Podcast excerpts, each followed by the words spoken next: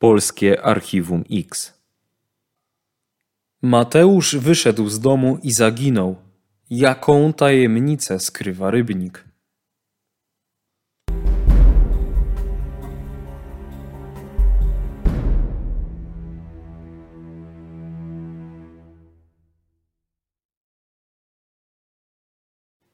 Zdjęcie Mateusza Domarackiego w lutym 2006 roku można było ujrzeć w większości gazet lokalnych na Śląsku oraz w mediach ogólnopolskich. Ośmiolatek mieszkający w Rybniku zaginął po wyjściu z domu. W jego poszukiwaniach brały udział setki osób: policjanci, sąsiedzi, mieszkańcy, nauczyciele. Dziecka do dziś nie odnaleziono, dlatego w policyjnych bazach wciąż figuruje jako osoba zaginiona. Śledczy doszli jednak do wniosku, że chłopiec został zgwałcony i zamordowany. Sąd skazał dwóch mężczyzn na 25 lat więzienia. W lutym tego roku od zaginięcia Mateusza minęło 16 lat. Sprawdzając na policyjnej stronie zakładkę z osobami zaginionymi, wciąż można odnaleźć rekord poświęcony ośmioletniemu Mateuszowi Domarackiemu z Rybnika. Na zdjęciu widać chłopca o ciemnych blond włosach, szarych oczach, szczupłej twarzy z niewielką blizną na nosie. Ubrany jest w niebieską koszulę, która jest rozpięta, a pod nią znajduje się biały podkoszulek. Z policyjnego opisu wynika, że w dniu zaginięcia ubrany był w niebieską kurtkę, pomarańczową czapkę, spodnie ortalionowe koloru czarnego i czarne kozaki. Mateusz zaginął w poniedziałek 6 lutego 2006 roku – Wraz z rodzicami i rodzeństwem mieszkał w dzielnicy Paruszowiec Piaski. W tamtym czasie w województwie śląskim trwały ferie zimowe. Chłopiec, jeśli tylko miał możliwość, starał się spędzać wolny czas razem z kolegami z podwórka. Dzieci jeździły razem na sankach, rzucały się śnieżkami czy odwiedzały w domach. Nie inaczej było 6 lutego. Mateusz po tym jak dostał zgodę od rodziców, wyszedł pozjeżdżać z pobliskiej górki, tak zwanej depty – Wychodząc, zabrał on ze sobą czerwoną deskę do zjeżdżania. Według późniejszych relacji z domu miał wyjść około godziny 14. Ostatni raz był widziany przed godziną 15. Mama Mateusza, Barbara, po zniknięciu chłopca o swoich obawach opowiedziała śledczym. Kobieta zeznała, że ogarnął ją niepokój. Choć na zewnątrz było jeszcze jasno, wyszła z domu, aby zawołać syna. Na górce, gdzie miał się znajdować, nie było żadnego dziecka. Kobieta poszła jeszcze na pobliskie lodowisko i do szkolnej świetlicy. Mateusza tam jednak nie było. W poniedziałkowy wieczór pani Barbara zawiadamia policję o zniknięciu dziecka. Na dworze temperatura spada poniżej minus 10 stopni, a nad miastem przechodzi burza śnieżna. Funkcjonariusze, bliscy Mateusza i sąsiedzi rozpoczynają poszukiwania chłopca – do Rybnika ściągani są policjanci z całego województwa, którzy mają pomóc w poszukiwaniach. Do tych przyłączają się również z własnej woli mieszkańcy miasta. Sprawdzany jest okoliczny las i szpitalne pustostany. Policjanci raz jeszcze przeszukują osiedlową górkę i pobliski teren za torami. Pomimo dużej mobilizacji nie udaje się natrafić na żaden ślad chłopca. Tropu nie podejmuje również policyjny pies. Dopiero dwa tygodnie po zaginięciu Mateusza ktoś odnalazł przysypany śniegiem szalik, niedaleko miejsca, gdzie po raz ostatni widziano chłopca. Ma ten sam kolor i jest zrobiony z tego samego materiału co czapka chłopca. Mama nie jest jednak sobie w stanie przypomnieć, czy dziecko w dniu zaginięcia miało go na sobie. Mateusz, jak wynika z relacji rodziny, nauczycieli i sąsiadów, jest dzieckiem spokojnym. Ma zdolności plastyczne. W szkole nie jest prymusem, ale nie ma większych problemów z nauką, choć zdarzało mu się nie odrabiać prac domowych. Jak sam przyznawał, zapominał o nich. Chłopiec był także bardzo ufny wobec obcych ludzi. Miał słabość do słodyczy. W przeszłości nie zdarzało się, aby Mateusz wracał późno do domu.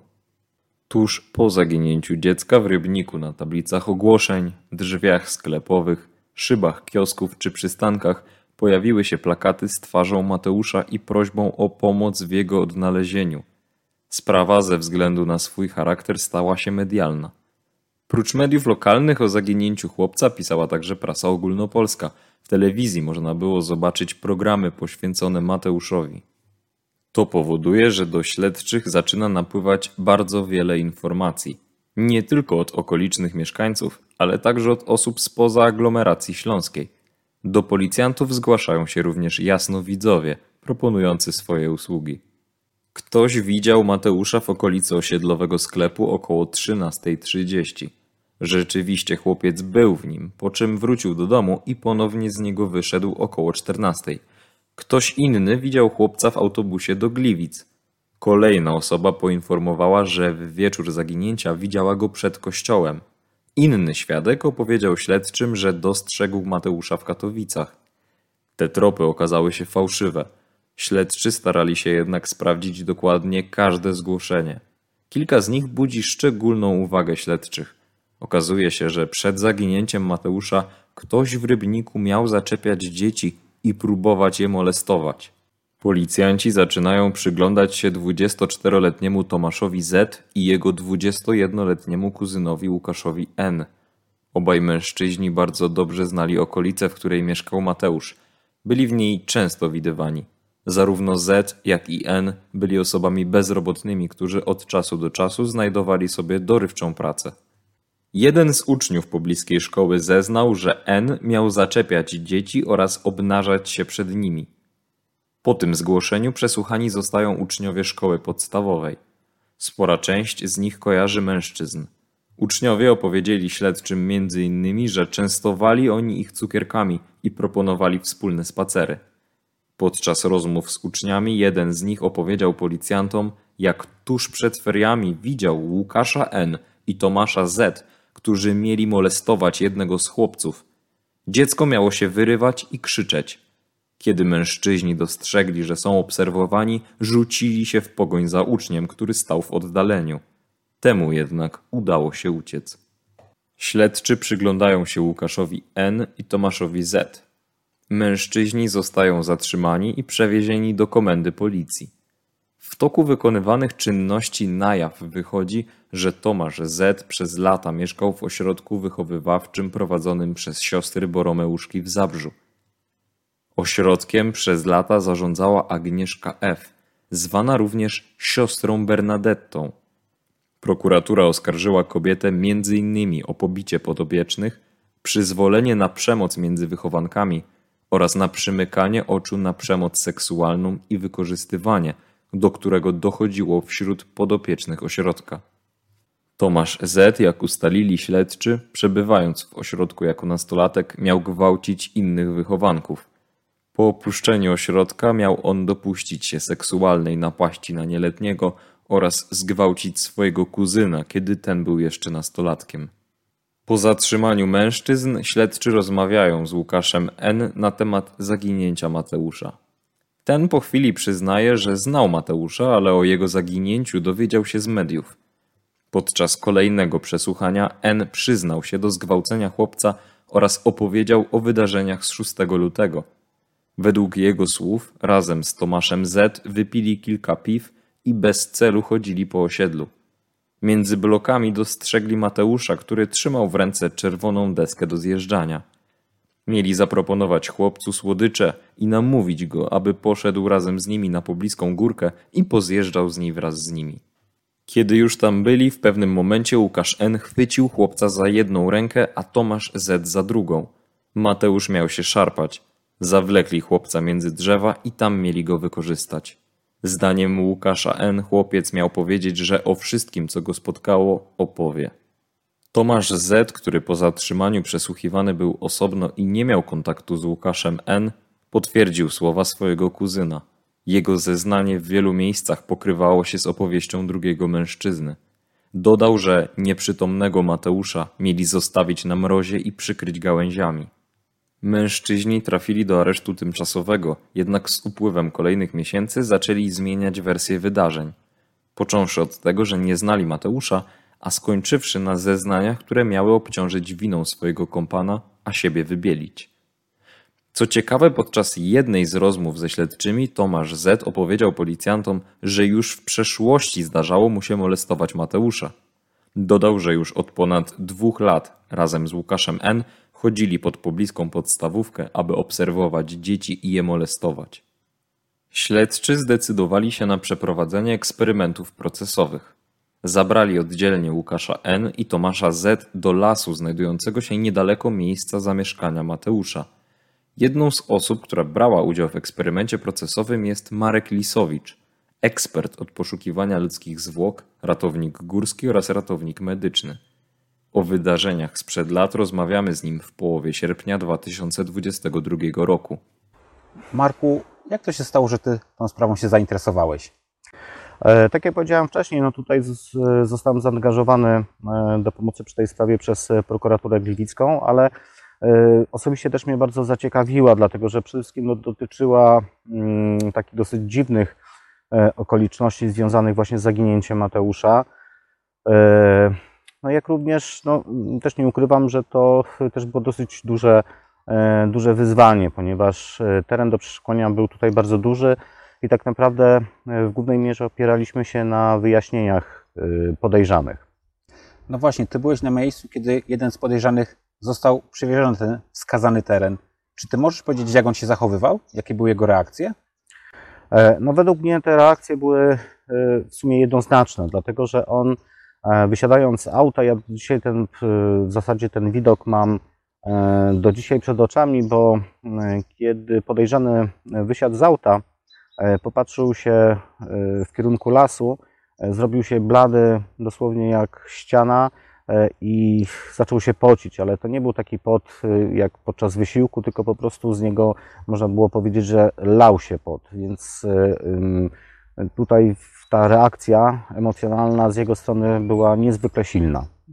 Marku, jak wyglądały te poszukiwania? Wam udało się coś znaleźć? Oczywiście poszukiwania były prowadzone według e, pewnego schematu obejmującego wyznaczenie strefy, gdzie było najbardziej prawdopodobne ukrycie tego ciała. Strefy były dzielone następnie na sektory. Sektory były przeszukiwane, e, nakłuwane i przeszukiwane właśnie przez e, psy zwłokowe. Oczywiście również zwracaliśmy uwagę na wszelkiego rodzaju jakieś obniżenia terenowe, jakieś e, świeżo rozkopane miejsca. W trakcie, w trakcie tych czynności, z tego co pamiętam, nie udało nam się odnaleźć żadnych przedmiotów ani ciała tego zaginionego Mateusza. Właśnie, Mateusz był małym chłopcem, młodym człowiekiem. Tak naprawdę, jeżeli ktoś zakopał tego ciało w ziemi i wy tą tyczką konkretnie nie trafiliście w to miejsce, gdzie on, gdzie jego ciało może się znajdować, to rozumiem, że ten zapach nie został uwolniony, przez co psy też nie mogły wskazać tego miejsca.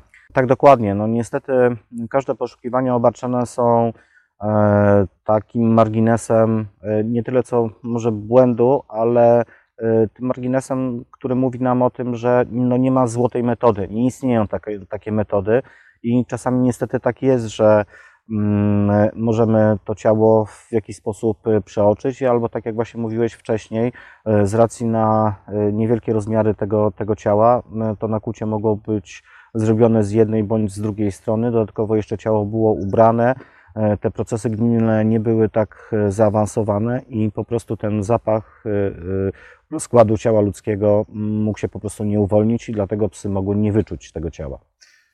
Czyli z tego, co mówisz, wynika tak, że mogliście być w miejscu, na obszarze, gdzie te zwłoki zostały ukryte, a tak naprawdę o tym, czy one zostały odnalezione, bądź właściwie, że nie zostały odnalezione, zadecydować, zadecydować mogły tak naprawdę centymetry. No czasami niestety mm, tak jest, natomiast e, tutaj oczywiście prokuratura e, nie złożyła broni. Ten, ten teren był wielokrotnie przeszukiwany.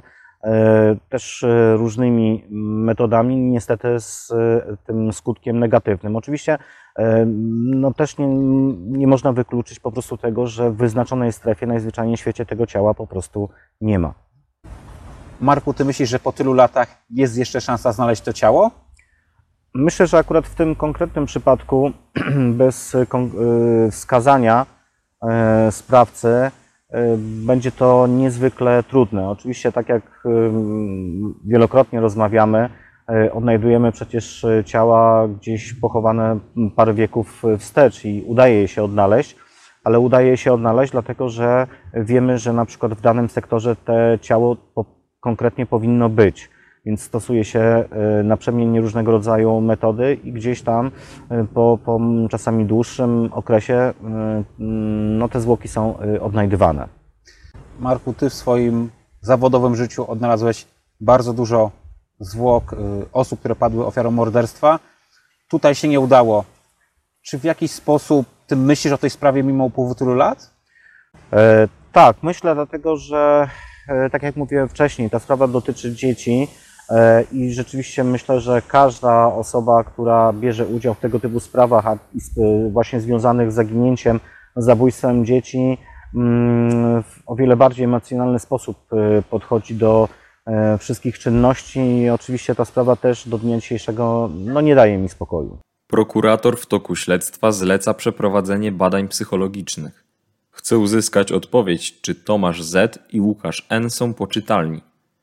W przypadku tego pierwszego odpowiedź jest pozytywna. Dodatkowo Z ma skłonności do zachowań agresywnych i podejmuje nieprzemyślane decyzje, kiedy znajduje się w sytuacjach stresowych.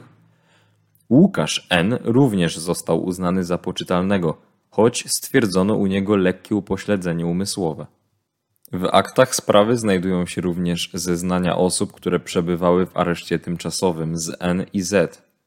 Osoba, która dzieliła cele z Łukaszem, zeznała, że ten opowiedział o tym, jak razem z Tomaszem uprowadzili i wykorzystali Mateusza. Po upływie jakiegoś czasu Łukasz powiedział do współtowarzysza z celi, że jednak tego nie zrobił. Również Tomasz Z opowiedział mężczyźnie z celi o tym, do czego doszło 6 lutego. Dodatkowo śledczy zabezpieczyli notatki Z, w których opisał on przebieg wydarzeń. Eksperci potwierdzili, że jest to pismo Tomasza. Z notatek wynikało, że mają oni razem z kuzynem związek ze zniknięciem i śmiercią Mateusza. W aktach śledztwa znajduje się również ekspertyza przygotowana przez Instytut Ekspertyz Sądowych w Krakowie. Wynika z niej, że najbardziej pełną i konsekwentną wersję przedstawioną przez Łukasza N. jest ta, w której przyznaje się do winy. Biegła zwróciła uwagę, że mężczyzna ma bardzo słabą wytrzymałość psychiczną, która nie pozwala mu na ukrywanie zdarzeń, które dla niego są bardzo emocjonalne. Jeśli chodzi o Tomasza Z, to biegli z Krakowa wskazują, że podczas wielu przesłuchań podawane przez niego podstawowe fakty na temat zaginięcia Mateusza są spójne. Zwrócono również uwagę, że niski poziom intelektualny nie pozwalał Tomaszowi Z na wymyślenie tak szczegółowej historii zniknięcia Mateusza. W analizie zwrócono również uwagę na fakt braku spójności przy opowieściach, w których Z opowiadał o swojej niewinności. Mężczyzna przedstawiał różne wersje wydarzeń, które jednak wzajemnie się wykluczały. Śledczy i prokurator zwrócili uwagę na jeszcze kilka innych faktów. Podczas eksperymentów procesowych obaj mężczyźni, nie mający ze sobą kontaktu po zatrzymaniu, wskazali ten sam obszar, w którym zgodnie z ich zeznaniami mieli pozostawić chłopca. Obaj opowiedzieli podczas przesłuchań o wielu szczegółach, które w tamtym czasie mogły znać tylko osoby, które w dzień zaginięcia miały kontakt z Mateuszem. Chodzi m.in. o zeznania dotyczące tego, że Mateusz 6 lutego miał ubrane na sobie dwie pary spodni. Obaj zeznali również, że Mateusz miał śliskie spodnie ortalionowe. Podali też inne szczegóły, które, jak wynika z ustaleń śledczych, mogły wiedzieć tylko osoby, które widziały wówczas Mateusza. Sąd podczas rozprawy zwrócił także uwagę na fakt, że opis gwałtu, pobicia i pozostawienia dziecka na mrozie był taki sam w przypadku obu oskarżonych. Rozprawa toczyła się z wyłączeniem jawności. Obrońcy starali się przekonać, że zarówno Łukasz N., jak i Tomasz Z. w dniu zaginięcia Mateusza pomagali w przerzucaniu węgla na terenie jednej z posesji. Rzeczywiście tego dnia mężczyźni wykonywali tę pracę, ale rozpoczęli ją dopiero około godziny 18. Wcześniej pojawili się na terenie posesji o 15 i 17. Spędzili tam jednak kilka chwil, ponieważ na posesję jeszcze nie przywieziono węgla. W 2008 roku sąd w Wodzisławiu Śląskim uznał mężczyzn winnych zarzucanych im czynów. Uznał, że pobili i zgwałcili Mateusza, czym doprowadzili go do śmierci. Obrońcy od werdyktu się odwołali, a sąd apelacyjny w Katowicach nakazał ponowne rozpatrzenie sprawy. Decyzja była spowodowana w głównej mierze kwestiami formalnymi. W lipcu 2012 roku sąd ponownie uznał mężczyzn za winnych i skazał ich na 25 lat więzienia. W lutym 2013 roku sąd apelacyjny podtrzymał wyrok. Obrońca Łukasza N. wystąpił do Sądu Najwyższego z wnioskiem o kasację, ale ten został odrzucony. Ciała Mateusza do tej pory nie udało się odnaleźć, dlatego w policyjnych bazach, mimo wyroku skazującego, wciąż występuje jako osoba poszukiwana.